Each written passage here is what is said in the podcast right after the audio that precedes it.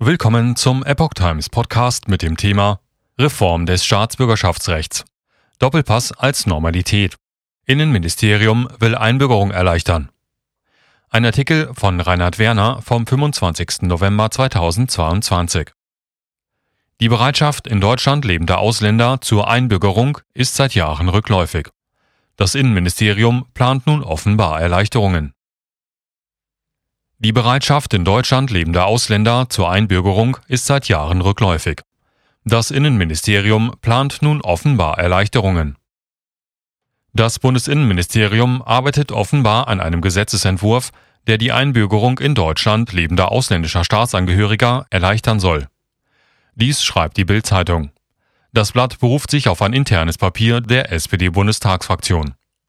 In dem Bericht heißt es, der Entwurf befinde sich derzeit noch in der Ressortabstimmung. Noch bis Weihnachten soll er ins Kabinett kommen. Wie die Tagesschau berichtet, hat Bundesinnenministerin Nancy Faeser die Ressortkollegen aus den Ländern bereits in Kenntnis gesetzt. Im Koalitionsvertrag hatten die Ampelparteien eine Reform des Staatsangehörigkeitsrechts vereinbart. Mögliche Begünstigte des Vorhabens wären mehr als zwei Millionen ausländischer Staatsangehöriger. Staatsbürger schon nach drei Jahren, Profitieren würden von der Neuregelung vor allem Geflüchtete der Jahre 2015 und folgende und deren Kinder.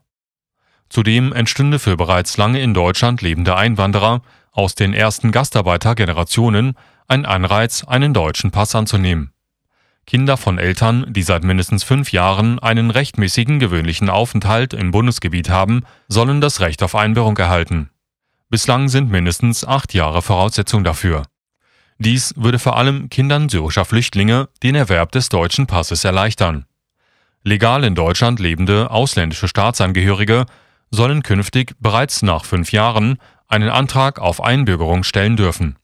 In Ausnahmefällen, wenn besondere Integrationsleistungen vorliegen, sollen drei Jahre reichen.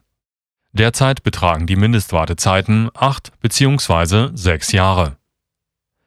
Akzeptanz des Doppelpasses soll Bereitschaft zur Einbürgerung steigern.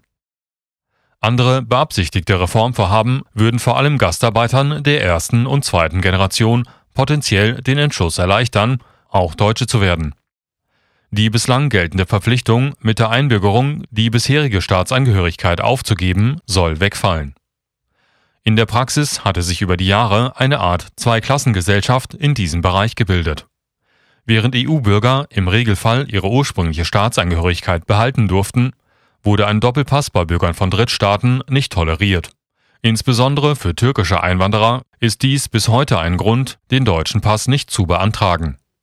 Für ausländische Staatsangehörige über 67 Jahre soll es auch künftig keinen schriftlichen Sprachtest mehr geben. Es soll die Fähigkeit zur mündlichen Verständigung ausreichen, um ein hinreichendes Potenzial zur Verständigung im Alltagsleben nachzuweisen. Die übrigen Voraussetzungen einer Einbürgerung wie Verfassungstreue, Unbescholtenheit oder die Fähigkeit zum Bestreiten des eigenen Lebensunterhaltes sollen bestehen bleiben. Ausländische Bürger stehen nicht mehr Schlange für deutsche Staatsangehörigkeit.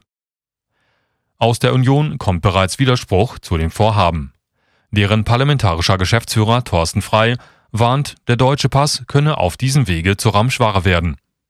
Gegenüber Bild erklärte er, die deutsche Staatsangehörigkeit muss am Ende und darf nicht am Anfang des Integrationsprozesses stehen. Alles andere gefährdet den Zusammenhalt unserer Gesellschaft und dieses Landes, sagte Frei.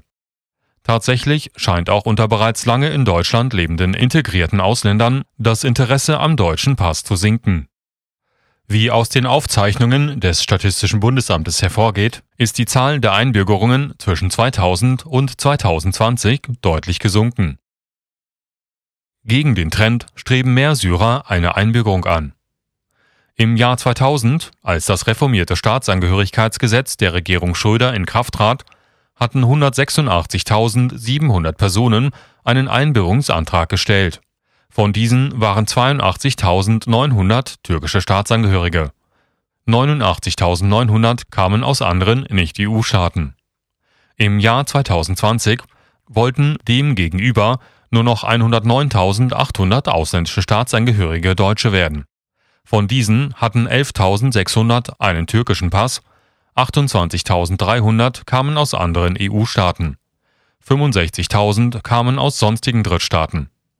Zudem beantragten 4.900 in Deutschland lebende Briten, die nach dem Brexit EU-Bürger bleiben wollten, eine Einbürgerung. Auch deren Anzahl war jedoch rückläufig. Gegen den Trend wuchs lediglich die Zahl der Einbürgerungsanträge syrischer Staatsangehöriger. Diese stieg 2020 gegenüber dem Jahr zuvor um 74 Prozent, von 3.900 auf 6.700 Einbürgerungen. Mitte der 2010er Jahre fanden in dieser Bevölkerungsgruppe noch 2000 Einbürgerungen statt. Die Zahl syrischer Flüchtlinge, die einen deutschen Pass beantragen, dürfe infolge der zunehmend erfüllten Wartezeiten in den kommenden Jahren noch steigen